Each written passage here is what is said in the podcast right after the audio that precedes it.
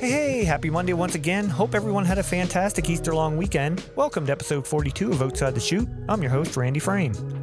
Well, good news. I don't have COVID. Got the test back earlier this week and came back negative, which was a great sign.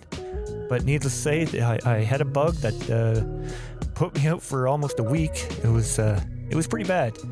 But all's good now. You'll actually be able to tell with this interview with Stacey that my voice wasn't exactly as it normally was, and it was pretty funny. It didn't even sound like me coming through the headphones, and yeah, wait till you hear. It's pretty good.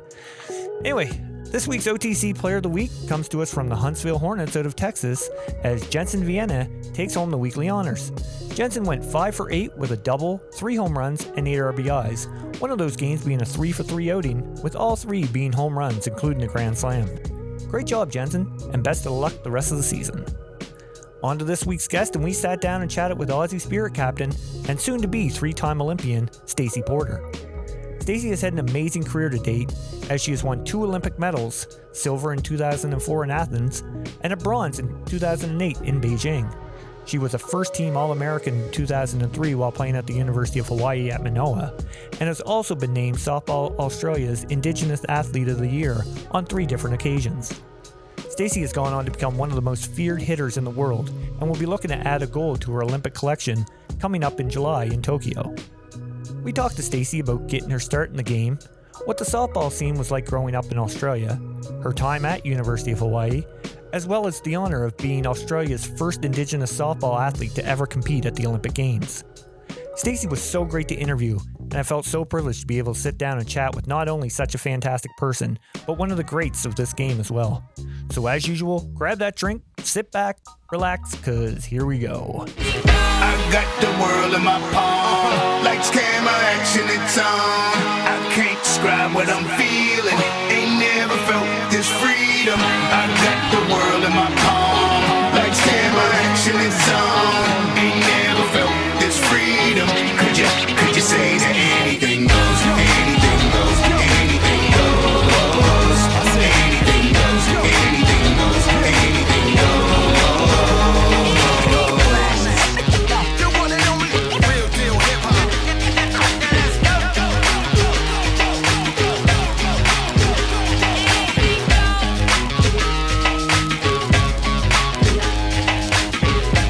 Here we go. Stace, thanks for coming on the podcast. Thanks for having me. I like we just said before we started recording, I'd like to tell all my listeners, this is actually me and my voice. I'm hearing it for the first time through my earphones, and it's wild. So it is me. Anyway, how's the quarantining going over in Japan? It's not too bad. Yeah. So this is actually my 3rd stint of quarantine. So it's like my 5th week of quarantine. I've had to quarantine back in Australia and in Japan last year. So I guess you could say I'm a little bit used to it. But yeah, so far so good. I'm sort of nearly through week 1 of a 2-week stint here. So feeling okay at the moment. Right on. So you're a veteran of this whole game then. I guess. When's the season start over there? So our season kicks off on the 16th of April. Or the 17th of April, yeah, one of those days. Okay. Yeah, so I'm in Division 2 in the Japanese League this year. So Division 1 kicks off this weekend, I think. So, yeah, we've got a couple of extra weeks to get fine-tuned, I guess. And, yeah, we'll get a week's training with the team before we head out on the diamond with them, which will be good. Right on. How long's the season?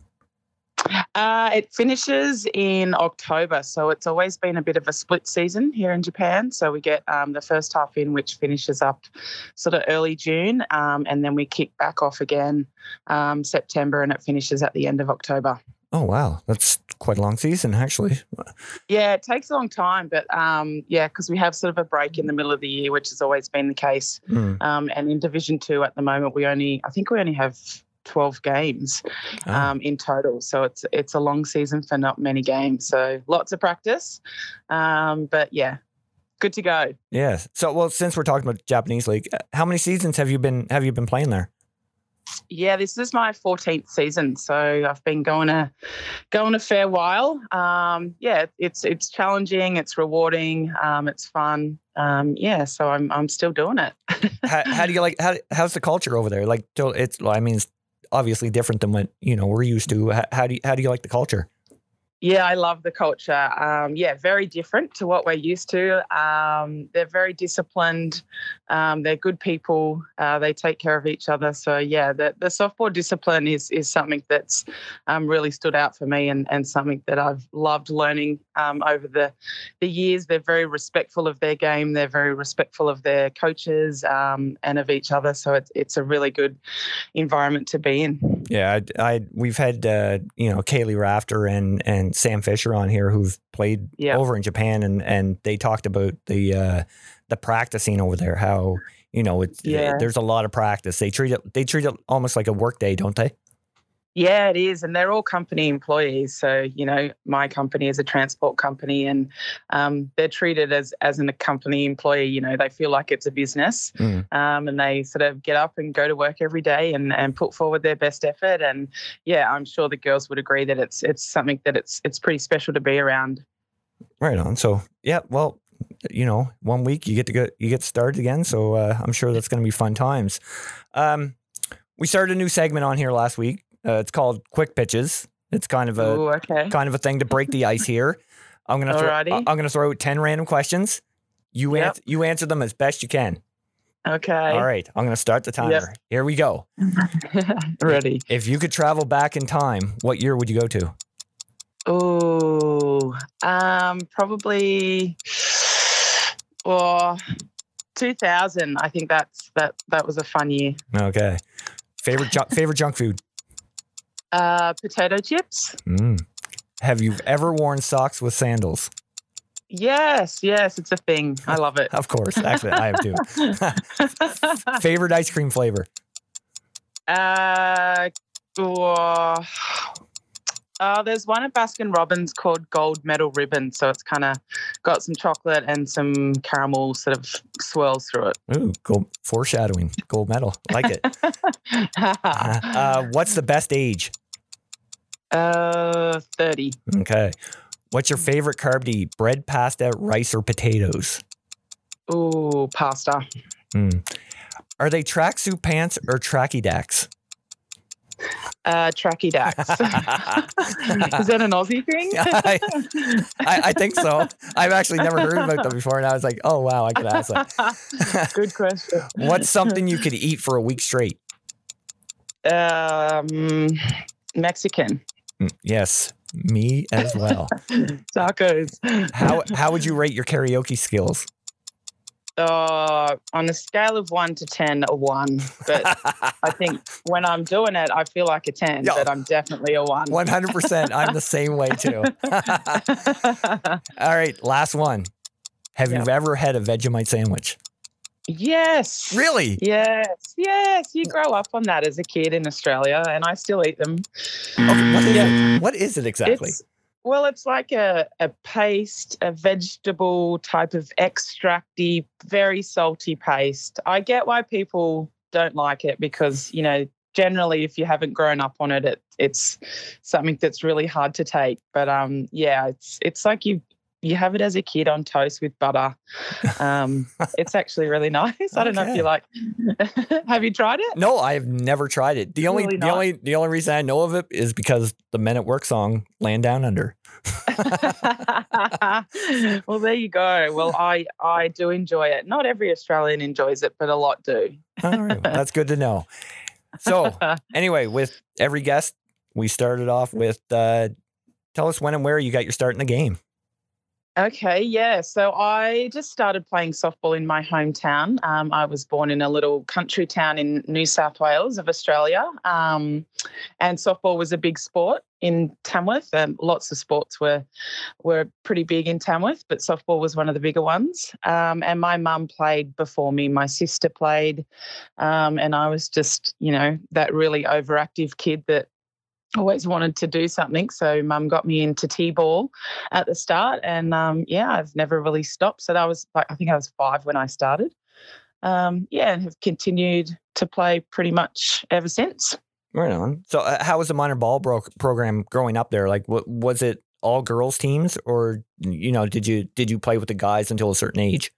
Yeah, I did play with the guys in T-ball. I do remember running around with the boys for at least a couple of years. I think maybe it was like under 12 level where it sort of moved into girls only, into the mod ball, we called it, which was from T-ball, and then you went into softball after that. So a few years with the boys and then into the girls only. Right on. Any good memories like, you know, growing up until you hit U16? Was there anything that you remember?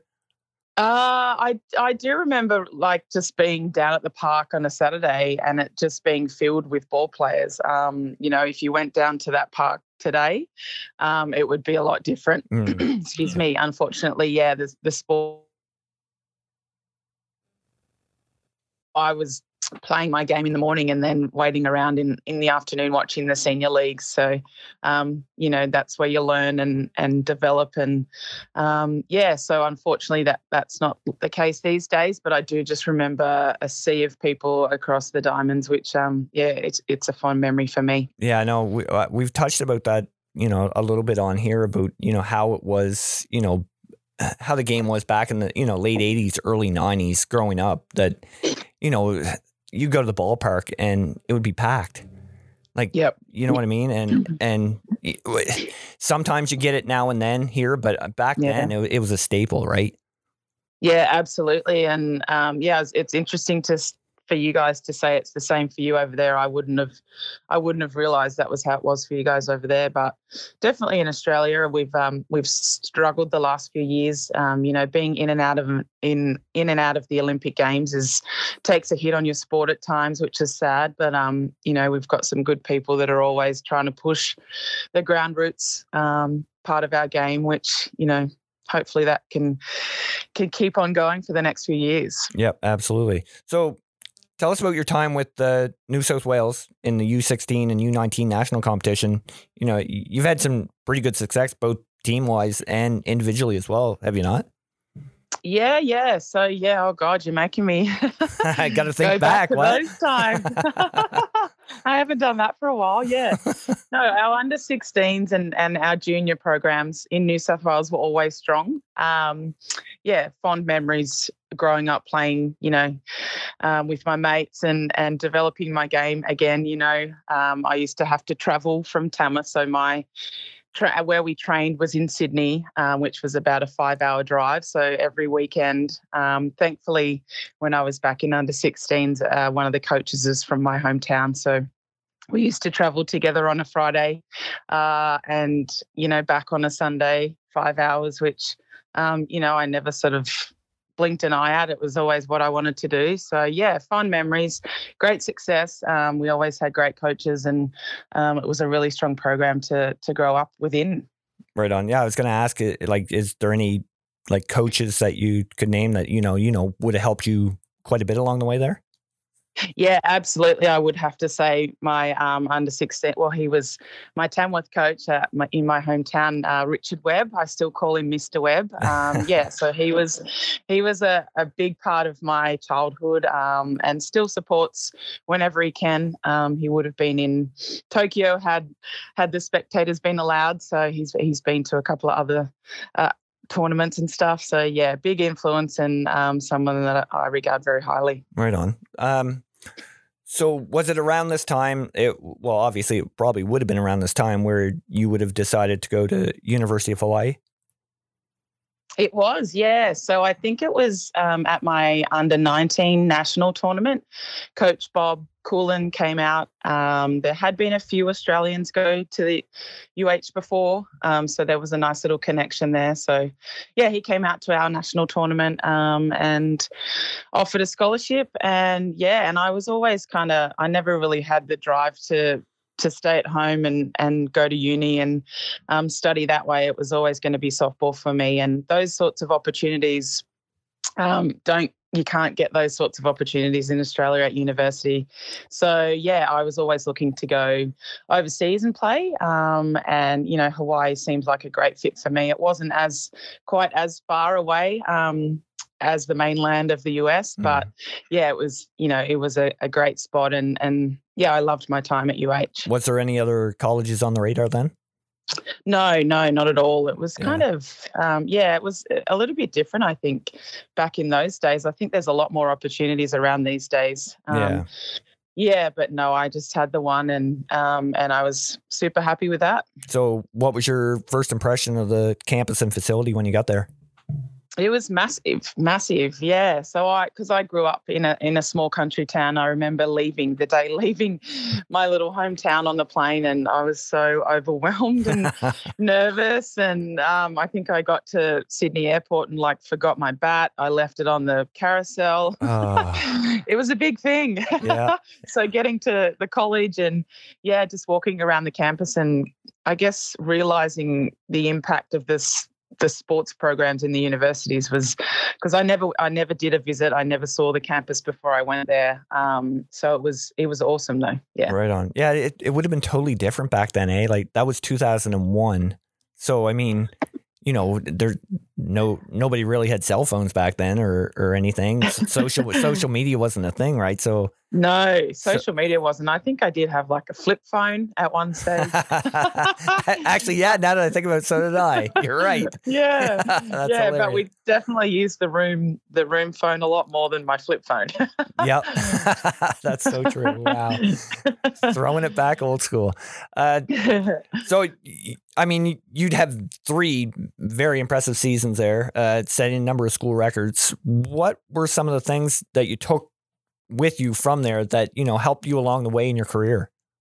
Yeah, I think, going to a college program and, how you kind of have your starters and your non-starters. So you always really had to earn your spot. And just the practice part of it, I'm not sure if people realize how different softball is in Australia to America. We would practice, like I said, I would travel to Sydney and we would practice, every weekend. Whereas, to get the opportunity to practice just about every day in the college system was something that I really enjoyed. And I certainly still to this day say that it elevated my game. And just being in Div 1 in top competition, you're facing quality pitches the whole time. How can you sort of not elevate your game and improve on what you do? Yeah. Any big memories stick out from your time at University of Hawaii? Not that I remember. I do remember facing Jenny Finch. We were playing the University of Arizona at one time, and I think I may have scraped a hit off her. So that was a bit of a buzz back in those days. But none in particular. I just used to love playing in the home crowd and having all the fans around. That was always a buzz. Yeah, no doubt. So I mean, playing out of Hawaii, was the schedule set up that teams would come in for weekends or? Or how did that go anyway, as far as your schedule goes? Yes. So they did have weekends. We had tournaments at home. We did a fair bit of travel, of course, and a lot of travel to the West Coast in particular. We didn't sort of get to the East Coast much. So our conference back then was the WAC, which is the Western Athletic Conference. Yeah, which was, I think they're all quite different nowadays, but a lot of those teams were sort of in California. So a lot of travel to California. And then, they used to have those tournaments of weekends that teams would come out to us, which obviously every team loved to come to Hawaii and play. Right on. That's pretty cool. I want to touch on your time with the Australian junior national team just for a little bit. How cool is that? I mean, being, that young and getting, your first year traveling across the US and then second year, you got nationals and everything. That must have been pretty cool. Yes. Yeah, it was. Fond memories of playing in the junior ranks. You grow up wanting to play for Australia. That was always a dream of mine. So, we had some good times and fond memories. I think I've said that a few times today, but I do have really good fond memories of all my times in the game, which is great. But, we went to Junior Worlds, I think, in Taipei. Back in 1999, we got to travel, like you said, to the US. So all those times are just, such eye-opening time for kids of our age. So, lots of great memories. And, Taiwan was interesting. I remember Our junior worlds in Taiwan in 99 was, that was cool. We didn't perform as well as we'd wanted, but such a great experience for my first sort of time with the national team overseas. Right on. Absolutely. I mean, at that age, anytime, if you can travel, to that far away, I mean, that's pretty cool at that age. So yes. 2002, you'd be named to the Aussie Spirit squad. How special was that moment for you? Yeah, that was super special. I'm still playing today. I never really thought it would go on for this long, but I grew up watching the Aussie Spirit play. I watched them on the TV at the Olympics. And just always wanted to be in an Aussie Spirit jersey. So yeah, super special and something that I'll never forget. My first tournament was actually in Japan. So that was a nice memory. I've still got mates from that time, which is cool. But yeah, really, really awesome to first hear you're in the Aussie Spirit. Right on. Actually, you talked about 2000. That was the year Sydney hosted, was it not? It was. Yeah. Yes. So yeah, I was in the stands. Really? I was actually going to ask you, how amazing was that? Yeah, it was unreal. Especially the game where you guys beat the US. Yes. Do you know what? I was actually at that game. No way. I'd flown in from Tamworth, which is, my little country town. And we'd flown in. There was sort of four of us softball fans from Tamworth. We flew in. And because the game went so long, we had to leave and catch our flight back home. So we missed the home run. No. Yeah, but just to be at a home Olympics, I've got many friends from that team, and they just said that that's probably the best experience of their life was playing in front of their home crowd. So yeah, it was a buzz to be in the stands, and yeah, the girls just said it was an amazing atmosphere to be on the diamond as well. Oh, no doubt. Anyway, speaking of the Olympics, 2004, pretty big year for you. Mm-hmm. Can you remember the feeling you got when you realized that you'd be heading to Athens for the Olympic Games? Yeah, I think I remember I was, so we got phone calls back in those days. That was, you're in the team or you're out of the team. Mm-hmm. I was never a sure thing for 2004. So I was at home and I locked myself in my room. I was like, Mom, just leave me in here. And opened up the door and walked out and said, I'm going, which was super cool. Tears, it was nice to be around Mum and my sister and my dad at the time. So yeah, I do remember the moment that, that I got the phone call, which is cool. Oh, that's awesome. How were the nerves during that first appearance that you had? Yeah, I think so. I've been to two Olympics, and I always say that my experiences were really different at both Olympics. And like I said, I was the youngest on the team in Athens, and I probably didn't have as much expectation of myself as I did in Beijing, because I'd secured my spot in the team, and I really needed to perform and do my part. Whereas I definitely, there was nerves, no doubt about it. And you sort of got to get through the, wow, I'm in the Olympic Village and look, there's Rafael Nadal. You got to get past all of that sort of stuff. Definitely nerves, but I never sort of remember being, I never really had, super high expectations. I always knew I had to do a job, but, I had some super special teammates around me that guided me and were great people to be around. So yeah, I think Beijing, I probably would have been a little bit more nervous and worried about my performance. But yeah, Athens was really enjoyable, and we had a really good result in Athens. Obviously, we got a silver medal, which is the best we've ever done. So yeah, it was a great memory. Awesome. So, how special was it that you were the first Australian Indigenous softball athlete to ever compete at the Olympic Games? Yeah, that was really cool. I'm a proud Indigenous woman and always have been. But I didn't really know that for a while, because there's been Australian Indigenous people in the softball program for a long time. But to know that I was the first was, super special. And to know that you can sort of, I was never just going to be the first and the last. There'll be heaps more kids coming through that will do the same as me. But yeah, that was a nice feeling. Oh, for heritage wise, like that's gonna mind blowing actually. Awesome. That's awesome. We've got a long history in Australia, and that was cool to carry it on. Yeah. Now you talked about 2008 in Beijing. Can you remember from a personal standpoint, what your mindset was going into that one? Being 4 years removed from Athens, how much more established player in the game? How your mindset was. Yeah, I think I was always a player that was very hard on myself. I've thankfully, I've matured, I would say. So I always had high expectations of performing. Like I said, in Athens, I wasn't as worried about performance. Whether that's a good thing or not, I don't know. But Beijing, I definitely wanted to perform, and I actually didn't perform that well in Beijing.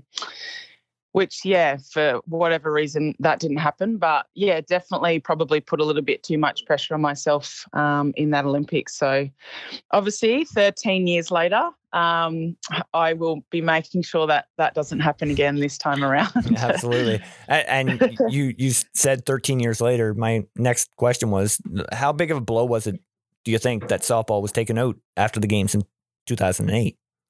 Yeah, it's a kick in the guts, really. Like, how do you put a sport, a whole program into the Olympic Games and then take it out? I agree.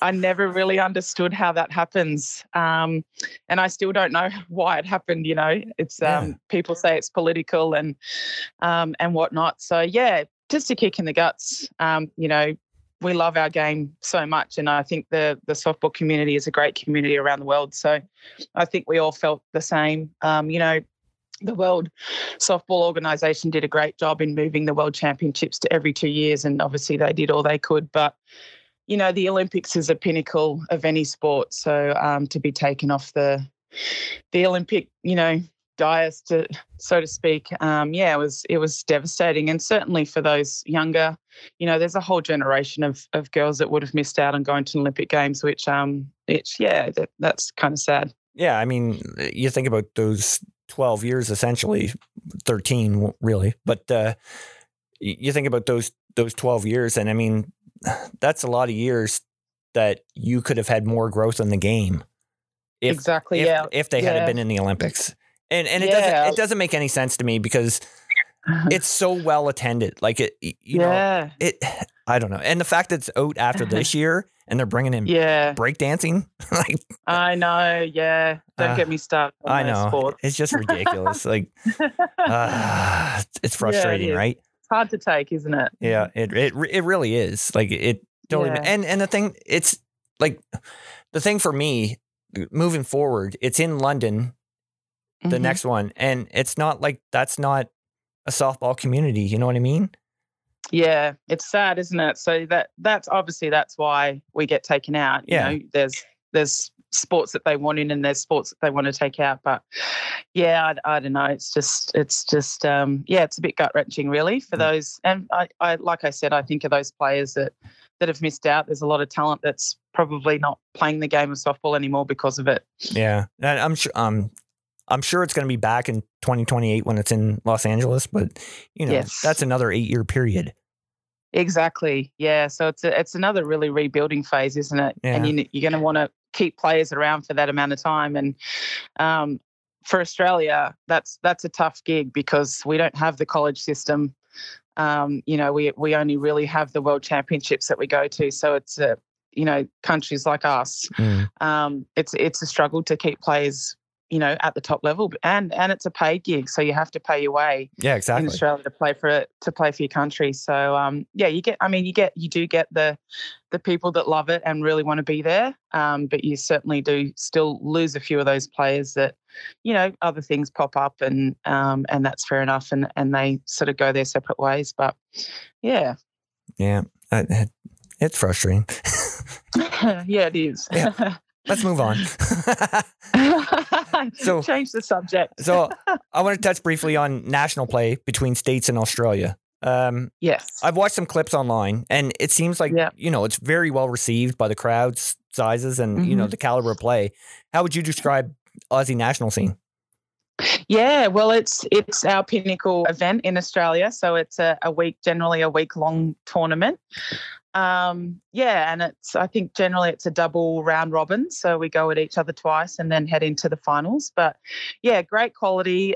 We do get some good crowds and we move it around the country. So it's not always in the one spot. So unfortunately we didn't get to play this year because of COVID. Right.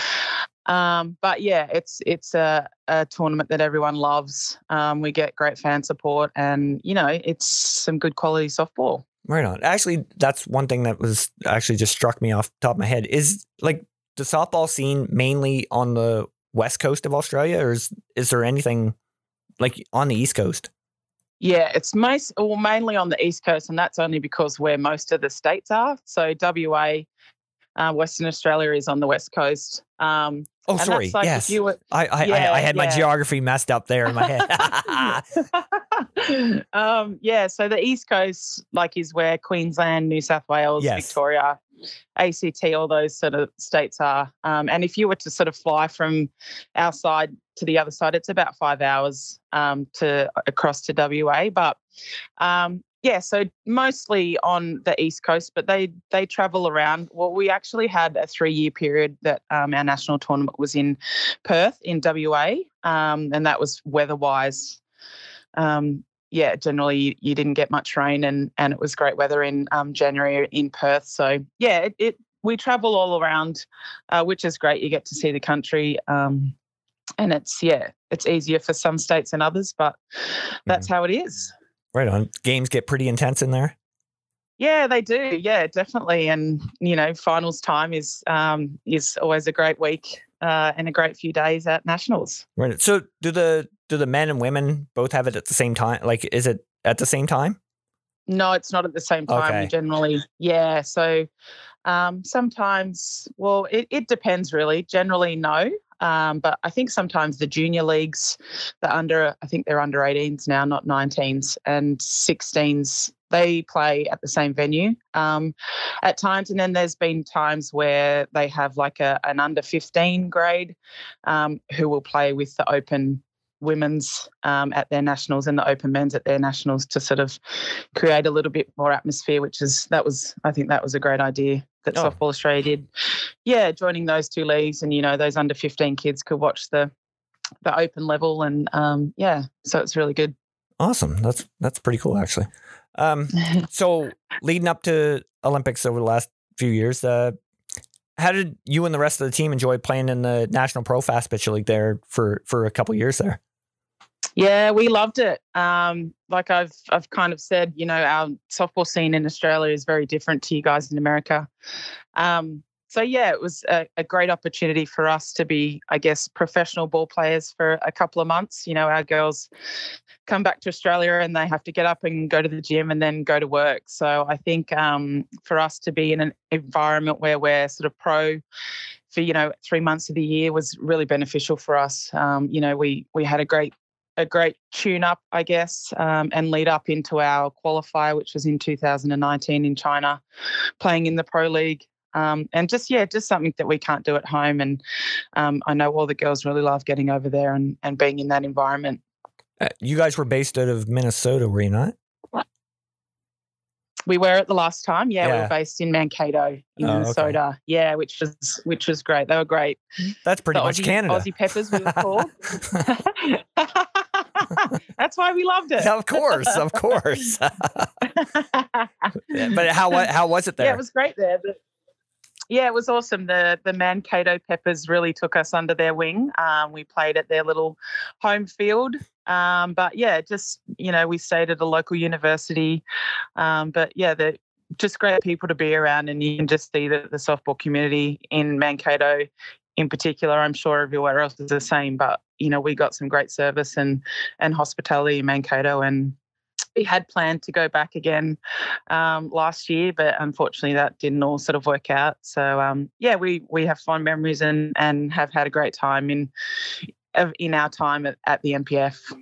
Right on. So you're in Japan until June. Mm-hmm. How's the rest of the training going for the rest of the girls, you know, leading up to Tokyo? Yes.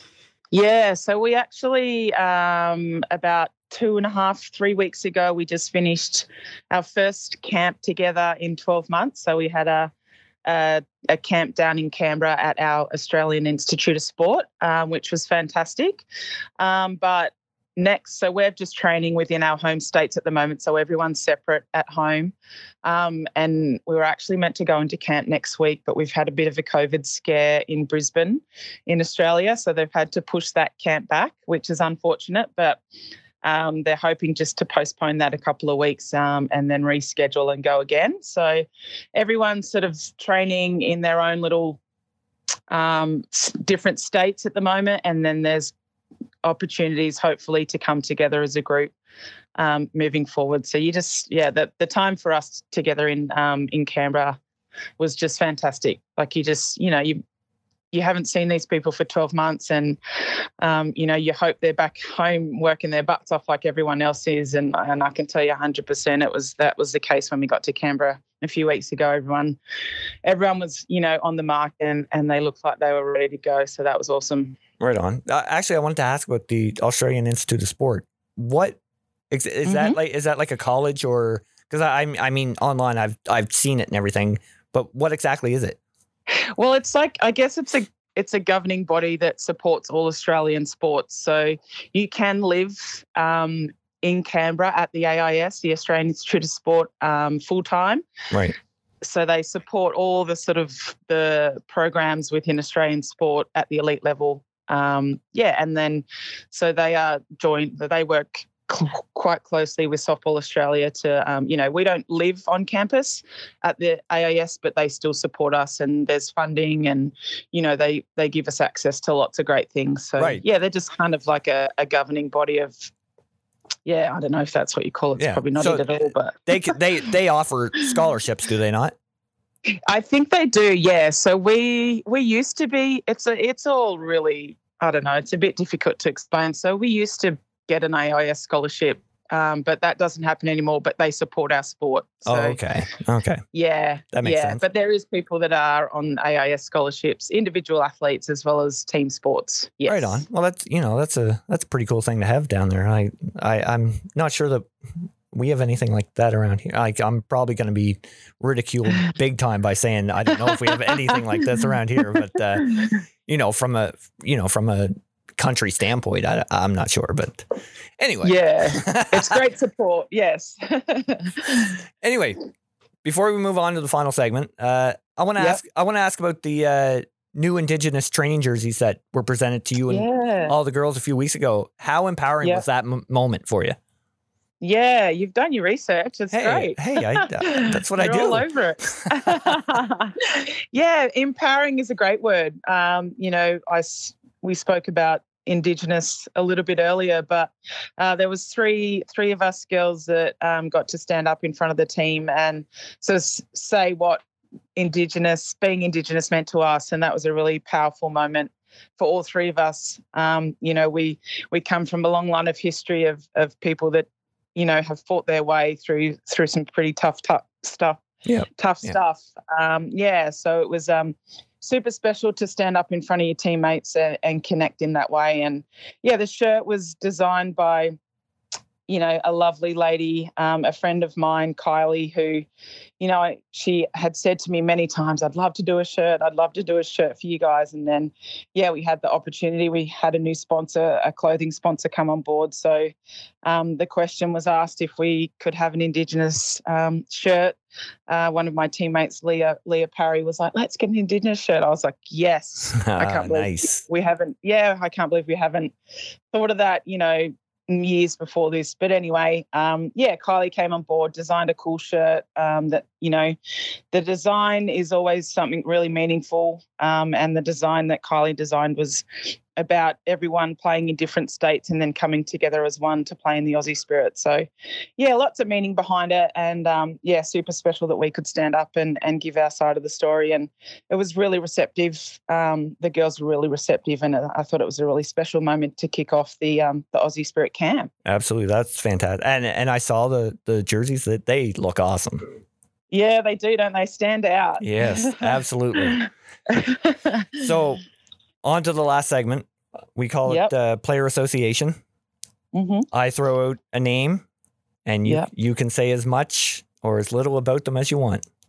All righty. Here we go. I'm starting it off with Kate Judd. Kate Judd. Oh, Juddy. Juddy was my college buddy. So yeah, we were in Hawaii together, roommates. One of my closest college buddies, and love Juddy. Right on. Next is Tanya Harding. Tanya Harding, great person. I have a lot of respect for T. You know, I grew up watching her, and then I got to play against her, and she struck me out. You know, every single time I played against her. But great person, and I was lucky enough to be in Japan with her too for my first season. So got to live with T and play with T, and learn a lot from T. Excellent. Next is Vanessa Stokes. Vanessa Stokes. Ness, another strong Indigenous woman who's very, very proud of her culture and where she comes from. Unfortunately, she's not playing the game anymore. She was a great fun person to be around, very, very funny. And, you know, she had a great inner warrior within her that I really admired. Awesome. Next is Janice Blackman. Janice Blackman, another strong Indigenous woman. Super proud of Janice at the moment. She has worked her butt off over the last sort of couple of years, and is, you know, had a really good tournament, or not a tournament, a camp down in Canberra, and is playing some really good ball at the moment. So I'm excited to see what Janice can do in the next few months. Right on. Actually, that's how I found out about the jersey, was the segment she did. Yeah. And that's how I found, and oh my God, her laugh is so infectious. She's a character, Janice, isn't it? That's just her energy. She is from the time, she loves her downtime, and, you know, she's very happy to stay in her room. And, but when she comes out, she's out, and she's great to be around, Jan. Oh, that's awesome. Next on the list is Gabby Plain. Gabs. Gabs is doing very well in the college system. We're super proud of Gabby for flying the flag over there and doing really well for UW. Gabs is a very cool, calm and collected sort of person, and she's really easy to be behind on the mound. Yeah, she's definitely coming into her own right now. As far as I'm concerned, she's top 3 in NCAA. Yeah, right wow. Now. Yeah. Yeah. She's doing really well. We're really happy with Gabs. Right on. Last on the list. All right. Melanie Roach. I was wondering if you were going to bring her. Melanie Roach. Oh, geez. You can't have anything good to say about her, what? You know what? I was chatting to her last night. She's like, make sure you get me on the podcast. Oh, I didn't even have to. No. Yeah. Well, look, I idolized Mel growing up. She was always a fierce competitor. Her... You know, her fighting spirit and her guts and determination is something that I admire a lot. And I'm very lucky to be by her side now. Mm, that's odd. Yeah. I went back and, you know, watched highlights of Mel on YouTube over the last week, and man, she could bring it. Yeah, she's another level. You know, she's very, very cool to watch, and I was lucky enough to be in the Aussie team with her and get to play alongside her, which was super special for me. That's awesome. Anyway, Stace, awesome. Thank you. This has been fantastic. This is I got to thank you for coming on. I mean, you big part of the game. One of the best hitters to ever play the game. So I got to thank you for coming on. Yeah, thanks for having me. And, it's great what you do, getting our little sport of softball out there. So, thank you for all the support. And, I've had a great time. All right. Best of luck the season in Japan this year. And most of all, best of luck at the Olympics in Tokyo. Yeah, thanks very much. Go the Aussie Spirit. Yes, sir. All right, Stace, take care. Thank you. Bye-bye. Thank you. Bye-bye. I love you so I love you so. Yeah, I know I never took it serious. Then what we had got fucked up. We grew apart, but in my heart I still love ya. Back at the start I thought it lasted so long. Went by so fast, now it feels like the passion is gone. Everything I loved about you just got pissed away. And it really gets to me because I miss some days. You was modest, honest, pretty much your God is the farthest thing from bitchy or heartless. And never thought less of this jobless parthead. Even though I couldn't get your cards and chocolates, you put up with my nonsense day after day. You were one of them types you don't let get away. Shit, we used to get looped together. I remember one time you were so sick we almost puked together. Your mood was better then, but who would've knew what we had we would soon lose forever. Damn, I still love you. You were like my sunshine. We were too young for love, but I knew you'd be mine. Had to let you go and get on with my life. Now I got you back, ain't gon' leave it this time. And I know I can always rely. When I know you'll be keeping me high. So I won't let you go, not again. Cause I know I've learned my lesson. I know I can't take it serious.